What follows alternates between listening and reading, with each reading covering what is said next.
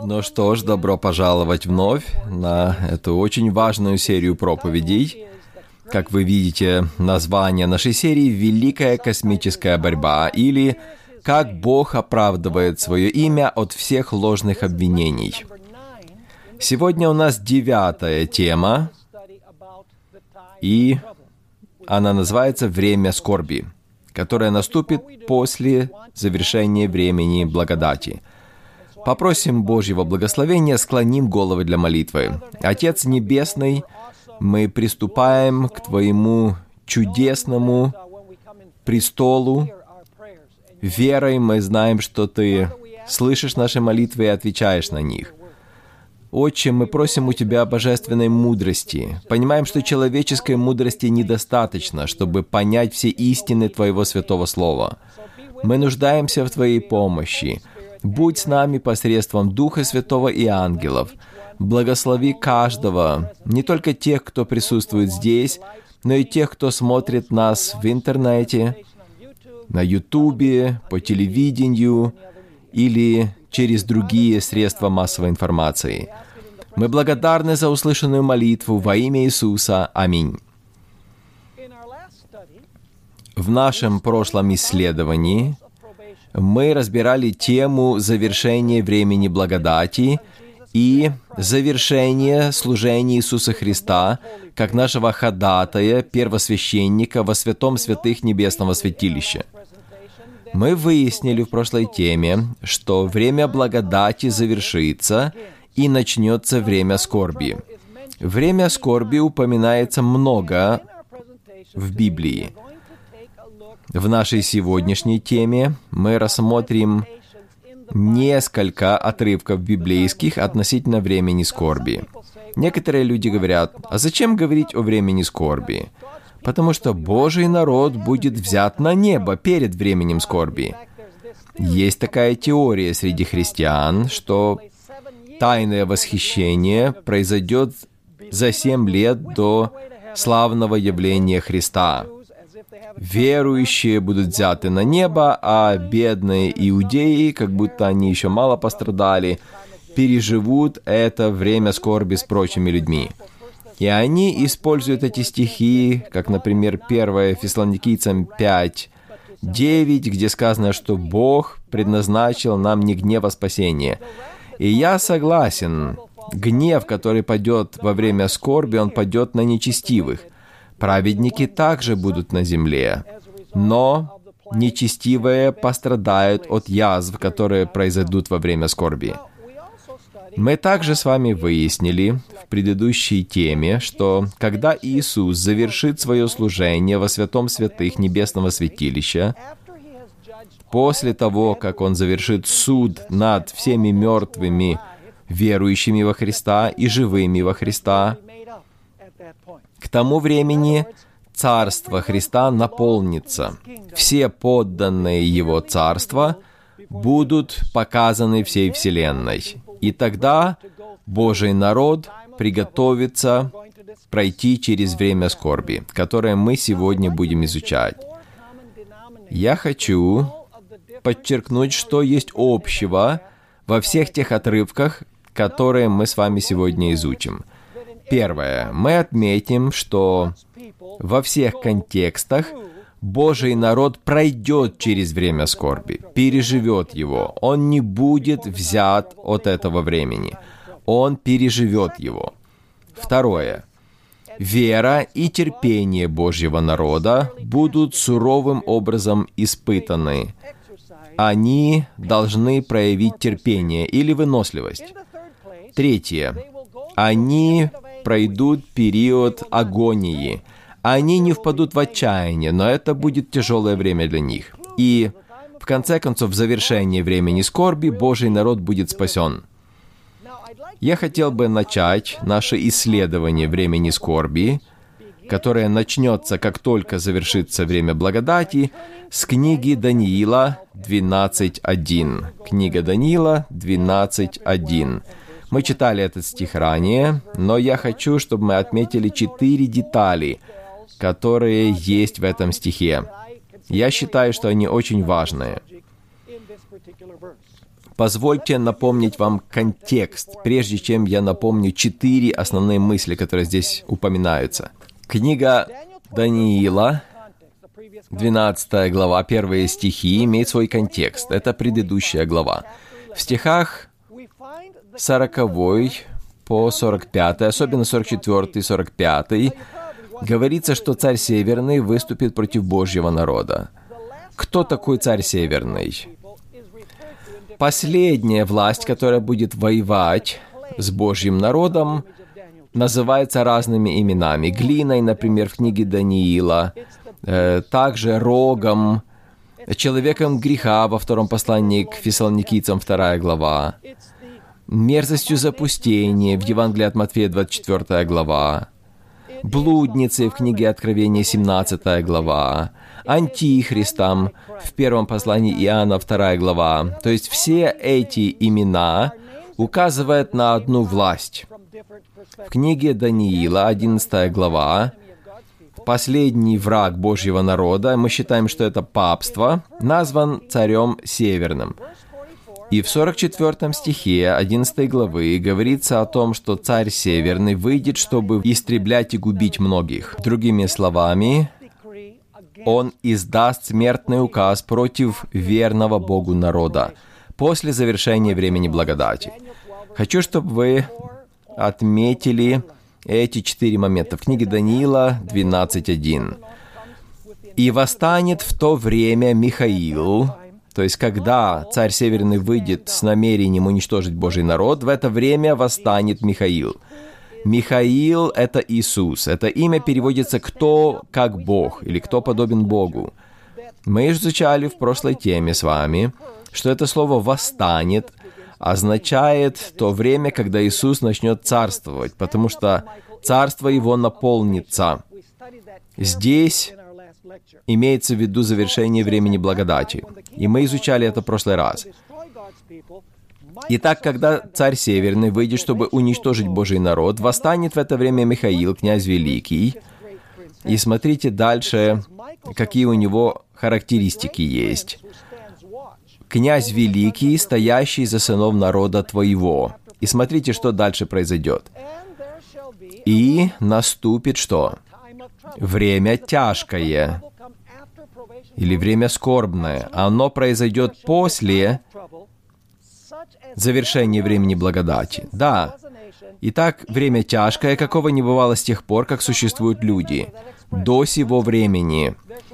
Запомните это выражение, что наступит время тяжкое, какого не бывало с тех пор, как существуют люди. До сего времени. И затем смотрите, что в конце времени скорби произойдет. Но спасутся в это время из народа твоего все, Запомните это слово «спасутся» или «избавлены будут» в английском переводе, которые найдены будут записанными в книге. В какой книге мы это уже изучали? Это книга жизни. А что в ней содержится? Имена. Скажите, если те, которые будут записаны в книге, будут спасены, то их имена останутся во время суда в этой книге, так? Они не будут стерты. Итак, восстанет. Это завершение времени благодати. После этого наступит время тяжкое. Третье, народ Божий будет спасен. И четвертое, те, которые будут спасены, это те, которых имена записаны где? В книге. Вот это выражение «время тяжкое» или «время скорби», оно напоминает нам книгу «Бытие» 32 главу. Книга «Бытие», 32 глава. Мы только некоторые моменты рассмотрим в этой главе. Вы слышали когда-то выражение «время скорби Иакова»? Потому что именно так называется время скорби. Это время скорби Иакова. Это время, в которое народ Божий будет спасен от ярости царя Северного, напоминает опыт, который пережил Иаков в 32 главе книги «Бытие». Напомню вам, что там было. Иаков возвращался домой после того, как 20 лет провел в изгнании. По пути домой он получил новость, что его брат шел на него с четырьмя стами воинов, чтобы уничтожить его и его семью. И, конечно же, они были беззащитными, у них не было оружия. И поэтому Библия говорит, что Иаков сам удаляется от семьи и начинает молиться, изливать свое сердце Богу в молитве. И он говорит, «Брат мой идет, и он хочет погубить нас. Я боюсь его. Пожалуйста, Господи, вмешайся и спаси меня от ярости брата моего».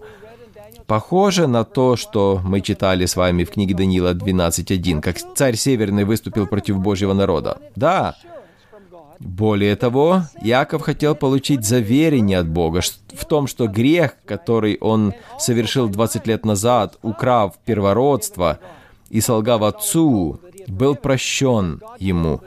Бог ему, конечно же, дал заверение в прощении. Он дал ему сон, в котором он видел лестницу, которая поддерживает общение неба и земли. Но Яков сам себя не мог простить. Так и с нами бывает, да? Часто Бог заверяет нас в прощении, но мы сами себя не можем простить.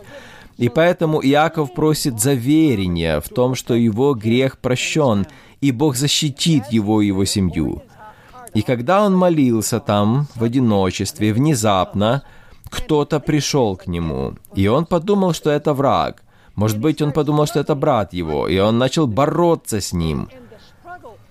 И эта борьба продолжалась всю ночь, и в конце концов утром, когда солнце только начало подниматься, Иаков понял, что он борется не с обычным человеком. Он понял, что он борется с ангелом Завета, ангелом Господним. А ангел Господень — это никто иной, как сам Иисус Христос — и мы увидим, что это на самом деле так, потому что в Ветхом Завете Иисус назывался ангелом Господним. Он был вестником Божьим на земле. Иаков думал, что это враг, но затем он понял, что когда это существо коснулось его бедра, и он получил вывих бедра, он понял, что это не просто человек, это ангел Завета. И он ухватился за него. И в агонии он сказал, что «я не отпущу тебя до тех пор, пока не благословишь меня. Дай мне заверение, что мой грех прощен, чтобы я имел уверенность в защите для меня и семьи». Ангел говорит «отпусти меня, солнце восходит». Яков сказал «не отпущу тебя ни за что, пока не благословишь меня». И затем Библия говорит нам, что ангел Господень благословил Якова там – и не только благословил его, но и спас от гнева брата, потому что когда брат шел на него, в конце концов он не напал на него. Все закончилось миром, в конце концов. Там Бог также изменил имя Иакова. Имя указывает на характер. Видите, характер Иакова изменился. Его имя первоначально означало «запинатель», то есть тот, кто украл нечто у другого человека, а теперь он был Израиль, победоносец, победитель. Ты боролся с Богом и превозмог. Хочу прочитать стихи, которые описывают это славное событие. Книга Бытия, 32 глава, стихи 24 по 30. Давайте посмотрим, как Библия описывает эту борьбу между Иаковом и ангелом Завета. «И остался Иаков один, и боролся некто с ним до появления зари. И, увидев, что не одолевает его, коснулся состава бедра его и повредил состав бедра у Иакова, когда он боролся с ним. Очевидно, у него была сильнейшая боль, но он продолжал бороться дальше, хватался за жизнь свою. 26 стих. «И сказал, то есть ангел Завета говорит, «Отпусти меня, ибо взошла заря». Яков сказал, «Не отпущу тебя, пока не благословишь меня». И сказал, «Как имя твое?» Он сказал, «Яков». Это значит «запинатель». И сказал, «Отныне имя тебе будет не Яков, а Израиль». Израиль означает «князь Божий», ибо ты боролся с Богом, и человеков одолевать будешь». То есть ты одержал победу, ты победитель. Спросил Яков, говоря, «Скажи имя твое». Он хотел знать имя ангела. И он сказал, «На что ты спрашиваешь о имени моем?» И благословил его там. Скажите, люди благословляют? Нет, кто может только благословлять? Только Бог. Мы говорим, пусть Господь благословит тебя, так людям другим. Далее, 29 стих еще раз прочитаем. «Спросил Иаков, говоря, скажи имя твое». И он сказал, «На что ты спрашиваешь о имени моем?» И благословил его там. И нарек Иаков имя месту тому Пенуэл. «Ибо, — говорил он, — я видел Бога лицом к лицу, и сохранилась душа моя». С кем он боролся? С Богом. Он назвал это место Пенуэл, лицо Божье переводится так. То есть человек, с которым он боролся, или существо, с которым он боролся, которого он просил о защите, это Иисус Христос, никто иной, как Христос. Книга пророка Иеремии, 30 глава, также указывает на это. Начиная с 5 стиха, Здесь вспоминается опыт Иакова, но к этому времени он уже применяется к Израилю, к Божьему народу в это время. Видите, Израиль попал в вавилонский плен, помните? Они пережили сильнейшую агонию при этом. Да, желали ли они спасения из Вавилона? Конечно же. Как и с Яковом произошло. Они попали в руки врагов, взывали к Богу о спасении – это было ужасное время скорби, как Яков пережил. Давайте прочитаем из книги пророка Иеремии, глава 30, стих 5. Здесь упоминается выражение «время скорби Якова». «Так сказал Господь, голос смятения и ужаса слышим мы, а не мира». Здесь имеется в виду весть о том, что идет брат Якова против него. «Спросите, рассудите, рождает ли мужчина?» Вот это болезненный опыт, это как муки рождения. Об этом говорит пророк Иеремия. «Почему же я вижу у каждого мужчины руки на чреслах его, как у женщины в родах, и лица у всех бледные?» Итак, здесь описано ужасное время агонии и скорби, которое народ Божий переживет в конце времени, когда они будут притесняемы духовным Вавилоном во всемирном масштабе – Седьмой стих. «О горе, велик тот день! Не было подобного ему!» Помните, в книге Даниила 12.1 мы читали, что наступит время тяжкое, которое никогда еще не было на земле. Итак, смотрите, здесь тоже сказано в седьмом стихе. «О горе! Велик тот день, не было подобного ему! Это бедственное время для Иакова, но он будет спасен от него», написано. «И будет в тот день, — говорит Господь Саваоф, — сокрушу ярмо его, которое на вые твоей, и узы твои разорву, и не будут уже служить чужеземцам, но будут служить Господу Богу своему и Давиду царю своему, которого я восстановлю им». Давид — это не буквальный Давид имеется в виду. Иеремия писал уже задолго после смерти Давида. Имеется в виду сын Давида, Иисус Христос. Скажите, здесь описывается время скорби для Божьего народа, который нужно будет пережить, как в книге Даниила 12.1. Будет ли это время скорби, время тяжкое, когда народ Божий будет молиться о защите и о заверении в прощении грехов, и в том, что Бог будет верен своему завету и спасет их. Есть еще одно место Писания, которое описывает время скорби – и здесь используются также подобные слова, подобные термины. Евангелие от Матфея, 24 глава, стихи 21 и 22. Здесь описано время скорби. А затем мы прочитаем стихи 29 по 31, где говорится об избавлении. Итак, ну вы помните, о чем говорит 24 глава Евангелия от Матфея. Это проповедь Христа о знамениях времени – Она касается, во-первых, событий, которые связаны с разрушением Иерусалима в 70 году, но есть и второе применение. Это события последнего времени. Стихи 21-22 прочитаем. «Ибо тогда будет великая скорбь, какой не было от начала мира до ныне и не будет». Похожее выражение, как и в книге Даниила 12.1. Конечно же, это самое тяжелое время скорби в истории Земли. Настолько тяжелое, смотрите 22 стих.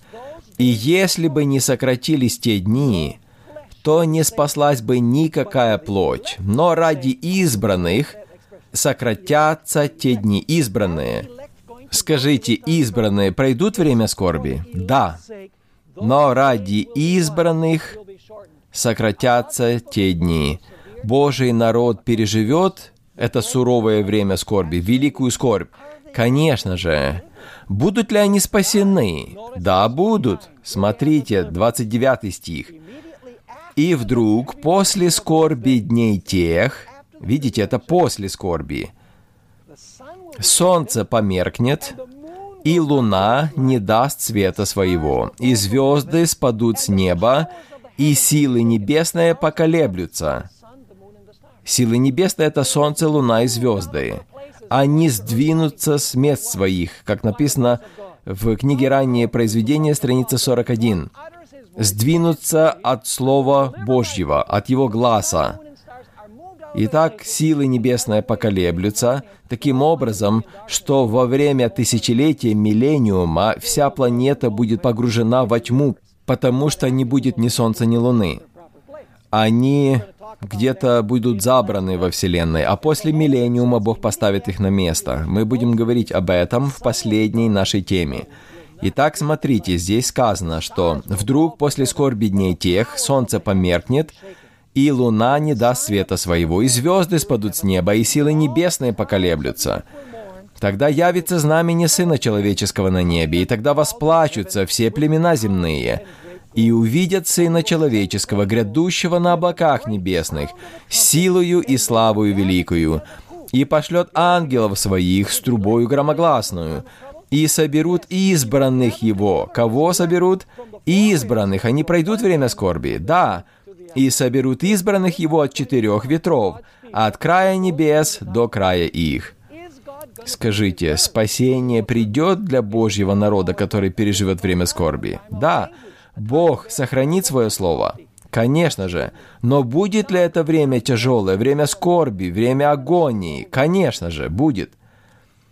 Теперь я хочу отвлечься немного, но вы поймете ради чего.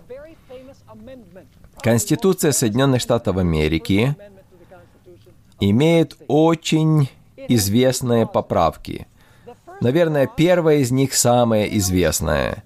Там есть три положения – Первое положение ясно говорит о том, что Конгресс не может издавать религиозных законов.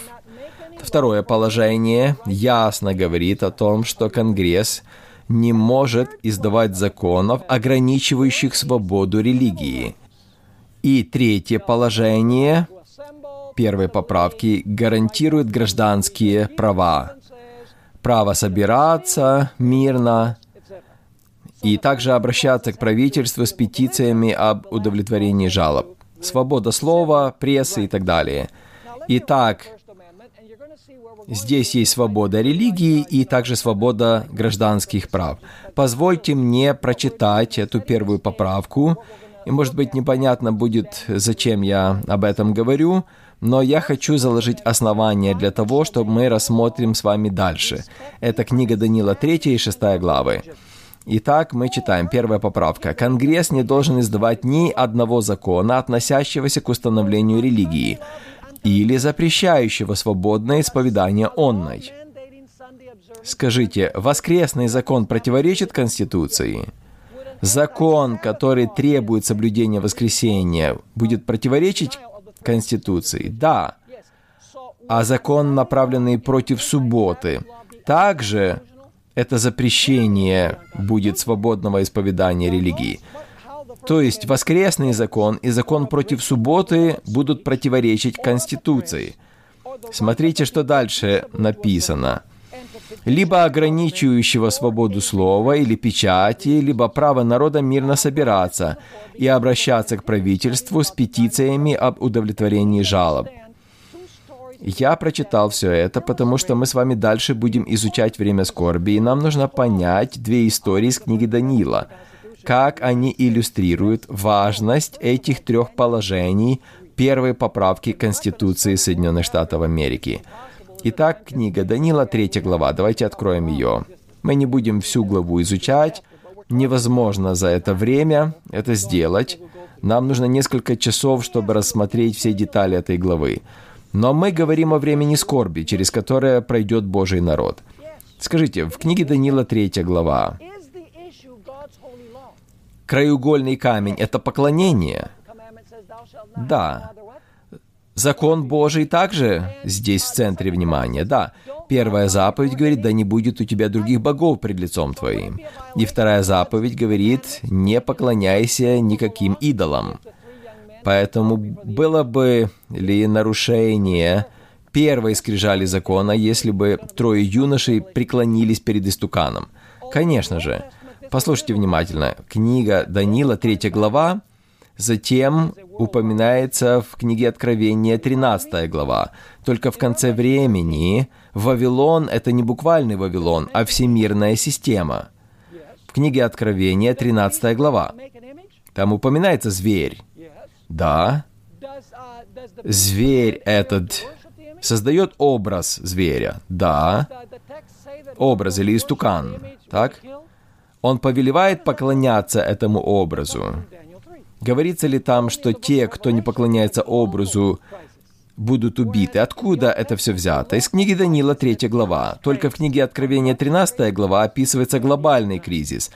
А в Ветхом Завете это локальный кризис, который иллюстрирует более масштабный кризис в конце времени. В центре Божий закон и поклонение. Прочитаем несколько стихов. Кстати говоря, в книге Данила есть только три главы, где упоминается слово «спасены будет». Книга Данила 12.1.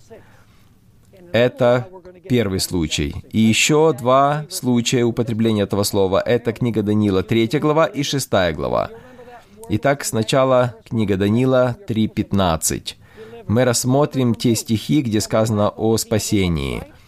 Помните, в книге Данила 12.1 говорится, «Но спасутся из народа твоего все, а спасутся от чего? От гнева, от ярости царя Северного». Итак, мы читаем Данила 3.15. Если же не поклонитесь, то в тот же час брошены будете в печь, раскаленную огнем. И тогда какой Бог избавит вас от руки моей? Какой Бог спасет вас, другими словами? Далее дается ответ с 16 стиха. «И отвечали Сидрах, Месах и Авденага, и сказали царю Навуходоносору, «Нет нужды нам отвечать тебе на это.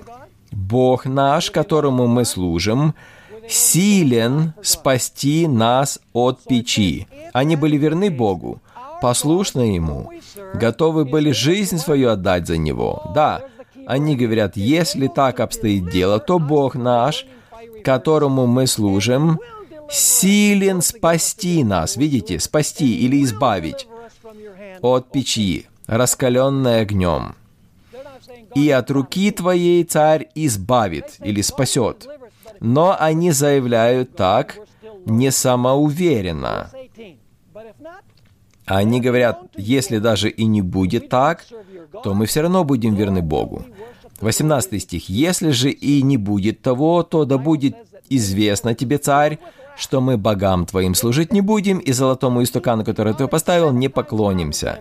И далее Навуходоносор исполнился ярости, и он приказал растопить печь в семь раз сильнее. Но кто же смог их избавить или спасти? Кто в книге Даниила 12.1 избавляет? Михаил. Михаил означает «кто как Бог». Смотрите, 25 стих теперь этой главы. Царь посмотрел в печь и говорит, «Вот, я вижу четырех мужей не связанных, ходящих среди огня, и нет им вреда, и вид четвертого подобен Сыну Божию». В некоторых переводах Библии сказано, как один из сыновей Божьих. Нет, нет, нет, нет. Даниил рассказывал Навуходоносору о Сыне Божьем, и тот знал, что тот, кто находится в печи сейчас, это тот, кто подобен Сыну Божию, и Он спасет народ Божий в конце времени. Смотрите, стих 28, как Навуходоносор использует слово «спасение» или «избавление». Тогда Навуходоносор сказал, «Благословен Бог Сидраха, Мисаха и Авденага, который послал ангела своего». Видите, ангела, с большой буквы, кстати говоря. Это необычный ангел. Итак, послал ангела своего и... Какое следующее слово? «Избавил рабов своих» которые что? Которые надеялись на Него. Так, то есть это вопрос надежды, веры. Почему они были избавлены? Потому что они надеялись на Него. Это праведность по вере, конечно же и не послушались царского повеления, и предали тела свои огню, чтобы не служить и не поклоняться иному Богу, кроме Бога своего. И от меня дается повеление, чтобы из всякого народа племени языка, кто произнесет хулу на Бога Сидраха, Месаха и Абденага, был изрублен в куски, и дом его обращен в развалины, ибо нет иного Бога, который мог бы так спасать. Скажите, книга Даниила, 3 глава о спасении говорит? Да. Эти молодые люди прошли время скорби. Бог мог бы спасти их без этого времени скорби? Вы спросите, почему Бог позволил это испытание? Мы ответим на этот вопрос в конце нашей темы. Есть две причины, почему Бог позволяет народу своему проходить испытания. Скажите, они будут испытывать отчаяние, агонию? Конечно же, Бог вмешается, чтобы спасти их от врагов. Да, то есть это все общий знаменатель. Они не были тайно восхищены от этого времени скорби, но они были спасены во времени скорби. Интересно, что они победили верой. Смотрите, послание к евреям, 11 глава, вспоминает этот опыт. Здесь апостол Павел, я считаю, который написал послание к евреям, говорит, «И что еще сказать?» 32 стих. «Не достает мне времени, чтобы повествовать о Гедеоне, о Вараке, о Самсоне, Ефае, о Давиде, Самуиле и других пророках, которые, смотрите дальше, верою побеждали царство, творили правду, получали обетование, заграждали уста львов, верой, видите, заграждали уста львов, угошали силу а, чего? Силу огня. И так как эти молодые люди победили, они победили верой, доверяя Богу, проявляя верность Ему. Позвольте задать вам вопрос. Царь утверждал закон о религии в книге Даниила 3 глава? Он имел право на это. Скажите, светский правитель имеет право устанавливать законы религиозные? Нет, потому что поклонение это связано не с кесарем, а с Богом. Поэтому книга Данила, 3 глава, дает нам иллюстрацию плачевного состояния вещей, которые происходят, когда гражданские власти пытаются установить религиозные законы. Но давайте мы рассмотрим еще одну главу из книги Даниила, когда, когда гражданские власти запрещают свободное проявление религии и выражение религии. Когда эти два положения нарушаются, вы утрачиваете свои гражданские права. Да, они связаны. Если первые два положения, первые поправки к Конституции нарушаются, вы теряете свои гражданские права. Смотрите, книга Даниила, 6 глава. Это связано как-то с поклонением, эта история. Да, здесь говорится о молитве. Молитва — это служение Богу, да. Знаете, в чем обвинили Даниила? Это тоже связано было с Божьим законом. Книга Даниила 6.5. Прочитаем несколько слов здесь из 6 главы. Враги Даниила сказали следующее. «Не найти нам предлога против Даниила». Почему? Потому что он был примерным гражданином этого царства. Он соблюдал законы страны до тех пор, пока они не нарушали его религиозные права. Итак, не найти нам предлога против Даниила, если мы не найдем его против него в законе Бога его. Скажите, это борьба, связанная с поклонением и законом Божьим? Да. А будет ли такая же борьба в конце времени? Да. Поклонение и соблюдение Божьих заповедей. Вот это будут вопросы в конце времени. Теперь посмотрите, как царский указ запрещал свободное проявление или выражение религии. Книга Даниила, 6 глава, стихи 7 по 9. Все князья царства, наместники, сатрапы, советники и воначальники согласились между собою, это говорят царю, чтобы сделано было царское постановление и издано повеление, чтобы кто в течение 30 дней будет просить какого-либо бога или человека, ну, просить человека нет проблем, но здесь написано «просить какого-либо бога или человека, кроме тебя, царь, того бросить в львиный ров». И так утверди царь это определение и подпиши указ, чтобы он был неизменен, как закон медийский и персидский, и чтобы он не был нарушен. Даниил теперь был обречен на смерть? Да, закон нельзя было изменить. Скажите, этот закон запрещал Данилу молиться в течение 30 дней. Это нарушение его религиозных прав. Заявлять, что он не может молиться. Да. То есть это обратная сторона религиозной свободы. То есть что я хочу сказать? Книга Даниила, 3 глава, описывает то, что происходит, когда гражданские власти утверждают религию, а шестая глава описывает, что происходит, когда гражданские власти запрещают религию. И молиться — это одно из религиозных прав. Книга Даниила 6.10. Даниил все так же молился Богу, так? Он открывал свои окна, да. Десятый стих. Даниил же, узнав, что подписан такой указ, пошел в дом свой. Окна же в горнице его были открыты против Иерусалима. И он три раза в день преклонял колени и молился Богу своему и славословил его, как это делал он и прежде того. То есть его религиозные привычки не изменились. Он как бы говорил, закон не может запрещать мне поклоняться Богу. Что произошло в результате запрета свободного религиозного изъявления? Начались гонения, так? Тоже будет и в США. Эти два положения первой поправки будут нарушены, и в результате будет гонение на Божий народ – Теперь я хочу прочитать из книги Даниила 6 глава. Здесь много раз используется слово «спасение» или «избавление» с 14 стиха.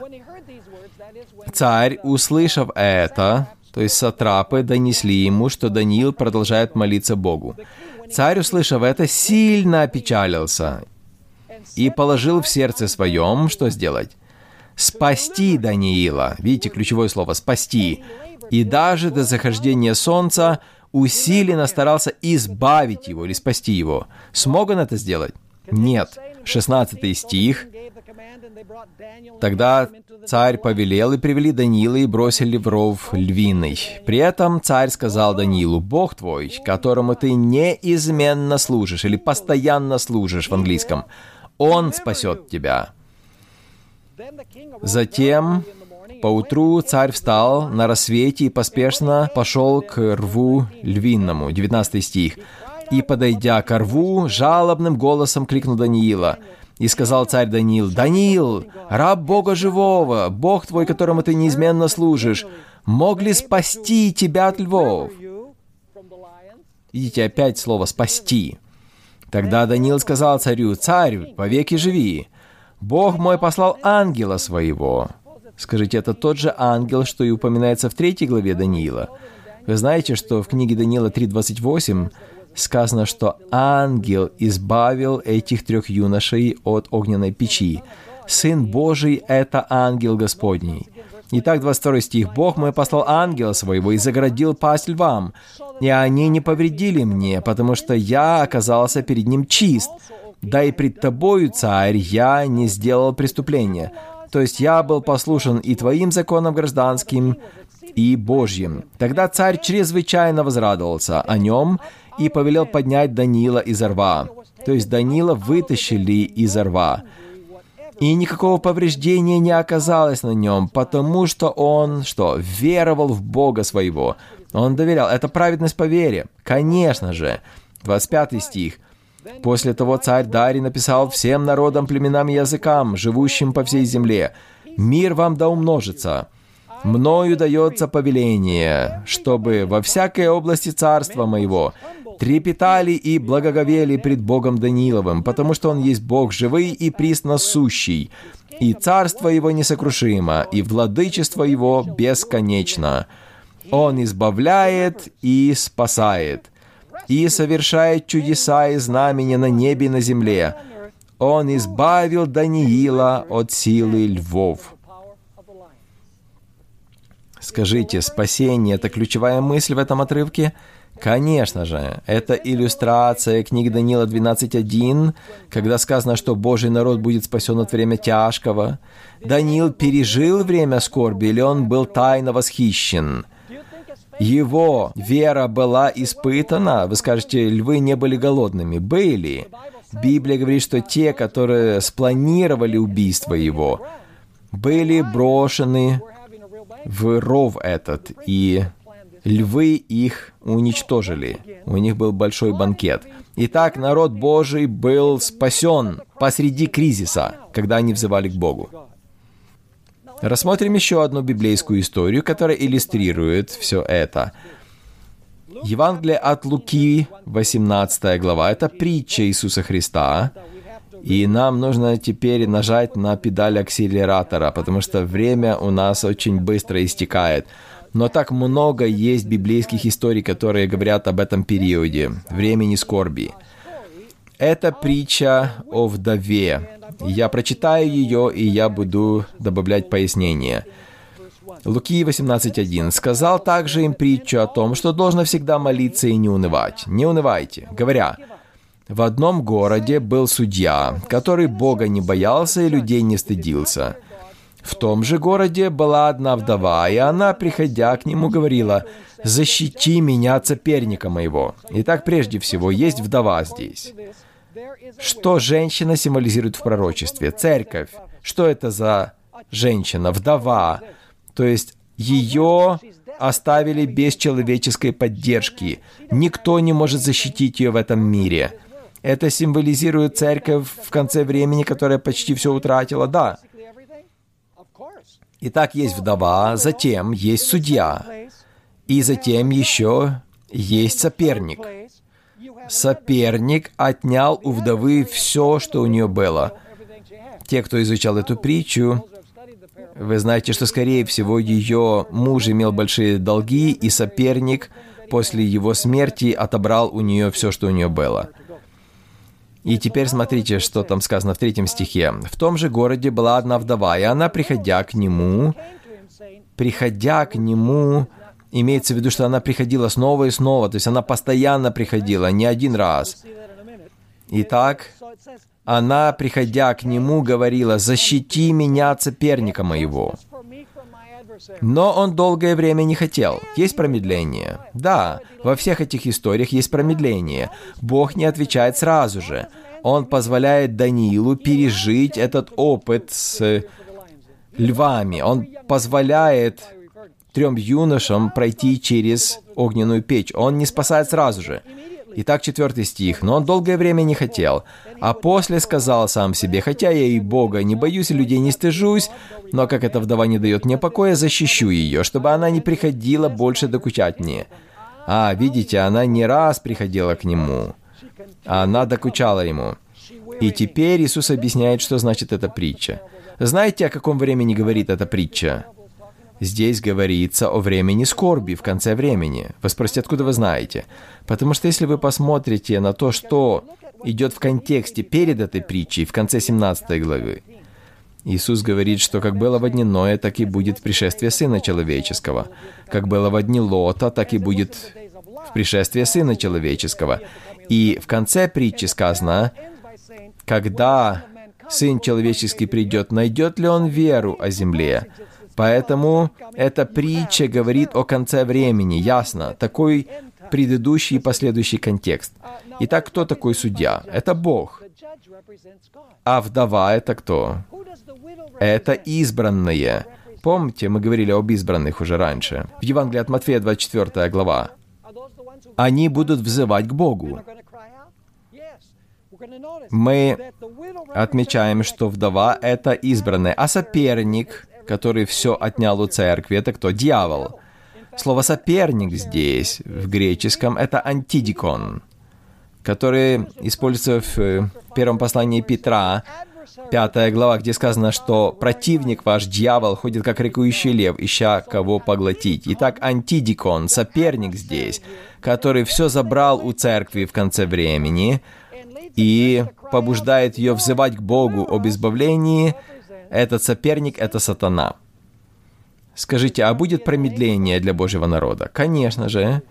В этой притче как раз и говорится о промедлении. Там сказано, что Бог не сразу ответит, будет промедление. Итак, шестой стих. «И сказал Господь, слышите, что говорит судья неправедный? Бог ли не защитит?» Видите, судья — это Бог. «Бог ли не защитит избранных своих?» Избранных, видите? Вопиющих к Нему день и ночь. Божий народ будет вопиять день и ночь во время скорби, да, вопиющих к Нему день и ночь, хотя и медлит защитить их. То есть, хотя есть и промедление. И затем прекрасный ответ. «Сказываю вам, что подаст им защиту вскоре или быстро, но Сын Человеческий, придя, найдет ли веру на земле?» Найдет ли он такую веру, как у вдовы? Найдет ли он такую церковь, у которой такая вера в конце времени? Да, книга Откровения говорит нам, что будет такая группа людей с такой верой. Это напоминает мне опыт Иисуса также. Конец времени будет напоминать опыт, который прожил Иисус. Он взывал к Отцу, чтобы тот пронес чашу гнева мимо него трижды. Отец ему сразу же ответил. Пришлось ли ему взывать так, что капли пота, как капли крови, выступили на челе? Отказался ли Иисус от своей веры? Нет, он доверял Отцу. Он чувствовал разделение с Богом, как и народ Божий будет чувствовать разделение с Богом. Но они будут жить обетованиями Божьими, не чувствами, а обетованиями. Смотрите, как Эллен Уайт описывает, как Иисус одержал победу. Желание веков, страница 756. В середине вообразимой тьмы, лишившись поддержки Бога, Христос допил последние капли из чаши людского горя. В эти ужасные часы Он положился... Смотрите, как Иисус остался верным Отцу. В эти ужасные часы Он положился на данное Ему ранее свидетельство – что Отец принимает его. Он знал своего Отца, то есть его характер. Он верил в его справедливость, его милосердие, его великую любовь. Он доверился тому, кому всегда с радостью повиновался.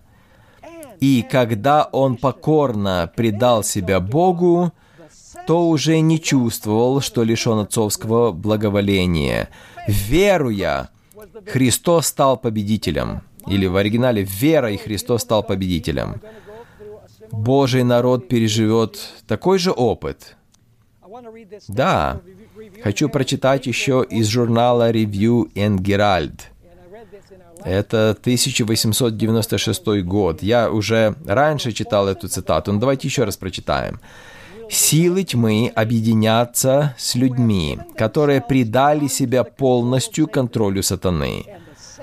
И сцены, которые произошли при суде над Христом, при его отвержении и распятии, повторятся. Покорившись сатанинскому влиянию, люди объединятся с бесами. Знаете, кто такие бесы? Это демоны. Люди объединятся с демонами. И те, кто был создан по образу Божьему, кто был создан для славы своего Творца, станут обителью драконов. И сатана увидит в отступившей расе свой шедевр зла, людей, отражающих его образ. Вот что ожидает Божий народ. Но Иисус не жил эмоциями, чувствами. «О, я чувствую, что меня Бог любит». Нет, Иисус доверял обетованиям Отца, как эта вдова верила, что судья послушает ее, если она будет настойчиво просить. Евреям 5.7 описывает агонию Иисуса, который в одни плоти своей сильным криком и воплем и со слезами принес молитвы и моления, могущему спасти его от смерти, и услышан был за свое благоговение. Хотя он и сын, 8 стих, однако страданиями навык послушанию. То есть он научился полагаться на Отца через страдания. Вот почему Бог допускает страдания. Хочу также вспомнить о Есфире. Книга Есфирь описывает такое же время скорби и избавление Божьего народа от смертного указа, который был издан в дни Есфири. Скажите, в конце времени у Бога будет целое поколение людей, которое будет иметь веру, которую имели все эти герои веры во время своей скорби. Помните, какой вопрос там задается в конце притчи? Сын человеческий, придя, найдет ли веру на земле? Книга Откровения говорит, да, будут люди с такой верой. Смотрите, книга Откровения 13.10. Мы прочитаем книгу Откровения 13.10, а затем еще 14.12. 14.12 — это заключение трехангельской вести, которое связано с кризисом последнего времени. А книга Откровения 13.10 — это переходное время, где встречается преследование Средневековья и преследование конца времени.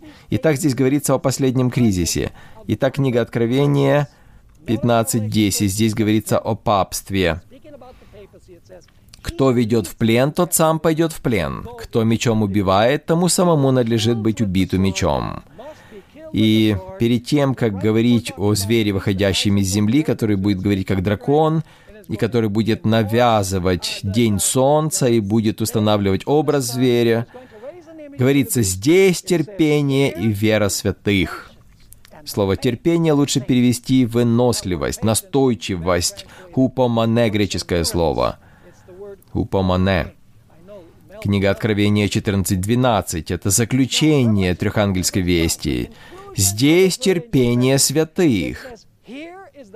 Видите, настойчивость святых, соблюдающих заповеди Божьи и веру в Иисуса. То есть это вера, которую имел Иисус. Но есть еще один вопрос, на который нам нужно дать ответ в оставшееся время почему Бог позволяет своему народу пережить время скорби. Как это связано с великой борьбой? Как это связано с Божьим характером? Ответ мы находим в книге Иова. Там мы видим тот же сценарий, который мы видели во всех этих отрывках. Иов пережил время скорби. Он потерял все, что имел. Он потерял свое здоровье, поддержку жены. Друзья повернулись против него, он утратил все имущество, детей. Он чувствовал, что Бог оставил его, да. Ему не на что было полагаться. Однако он говорит, хотя он и поражает меня, буду доверять ему. И он сказал, я знаю, что Искупитель мой жив. Он не жил чувствами, эмоциями. Он говорит, я знаю Бога. Он познал Бога раньше в своей жизни. И вы знаете эту историю. Библия говорит, что однажды сыны Божьи пришли, чтобы предстать пред Господом. Сыны Божьи — это представители несогрешивших миров. Среди них пришел и сатана. Почему? Потому что сатана украл владение Адама. Поэтому он пришел как представитель от земли среди сынов Божьих. Другие сыны Божьи, очевидно, пришли от других планет, других миров. И Бог говорит, «Ты видел раба моего Иова, человек праведный, непорочный, хотя он живет в твоем мире. И он говорит, это все потому, что ты благословляешь его во всем. Ты не даешь мне доступа к нему. Если ты дашь мне доступ, то ты поймешь, что он служит тебе корыстно, не потому что он любит тебя, он бросит тебя, как только будет страдать. И небесное жюри наблюдает за всем этим. А что Бог говорит? Нет, ты лжец, тебе нельзя верить. И тогда жюри бы подумало, что же это у Бога за характер. Но Бог позволяет испытать Иова. И дьявол идет и забирает все у него. Затем еще одно собрание на небе, опять сыны Божьи приходят, наблюдать за тем, что происходит. И, кстати говоря, Иов сказал, Бог дал, Бог взял, да будет имя Господне благословенно. Он не согрешил. На втором собрании Бог говорит, ты обратил твое внимание на раба моего Иова, ты наговаривал на него. Сатана говорит, ты не позволил мне коснуться его. Если бы я коснулся его, ты бы увидел, что он служит тебе не из любви, а корыстно. Что Бог говорит? А, это ложь. Нет. Бог не сказал так, потому что всем остальным ничего не было бы понятно. Бог говорит, пожалуйста, вот он в руке твоей, только жизнь его не трогай. Так будет и с народом Божьим. Будет казаться, что все пропало, и Бог отвернулся от нас. Но они будут иметь веру Иисуса и настойчивость святых, понимаете? И поэтому Бог говорит, давай, действуй. И Он идет и поражает Иова лютую проказою. От подошвы ноги до макушки головы. И Иов при этом все равно не отступил от Бога. Он не отпустил руку Божью. Он победил победил верой. И в послании Якова, 5 глава, мы читаем, как Бог хвалит Иова за терпение в страданиях. Скажите, а как Бог выглядел перед небесным жюри при всем этом? Кто, как было доказано, был прав? Бог, а сатана был неправ, потому что выяснилось, что Иов служил Богу из любви, несмотря на то, что с ним произойдет – он не корыстно служил Богу, а только потому, что он любил Бога и был верен Ему, даже если это означало смерть для него. Вот что произойдет с Божьим народом в конце времени. Народ Божий будет свидетелем для всей Вселенной. Вся Вселенная скажет, Бог прав, сатана не прав. Смотрите, этот народ, последнее поколение, они верны Богу. Они победили грех, и они готовы к небесам. Итак, Богу нечто нужно доказать. Вот почему Он позволяет своему народу пережить время скорби. Фактически, время скорби — это также благословение для народа Божьего. Это как огненная печь. Я хочу прочитать в конце еще один стих. Книга Иова 23.10. «Пусть испытывает меня. Выйду, как золото». Он понимал, почему Бог испытывает его. Итак, понимаете, зачем нужно время скорби? Я надеюсь, что мы понимаем, что это время грядет, и пусть Бог поможет нам пройти его. Вы прослушали данную запись благодаря служению Audioverse, веб-сайту, предоставляющему бесплатные аудиопроповеди и другие материалы. Вы можете больше узнать об Audioverse, а также прослушать другие проповеди, перейдя на сайт www audioverse.org.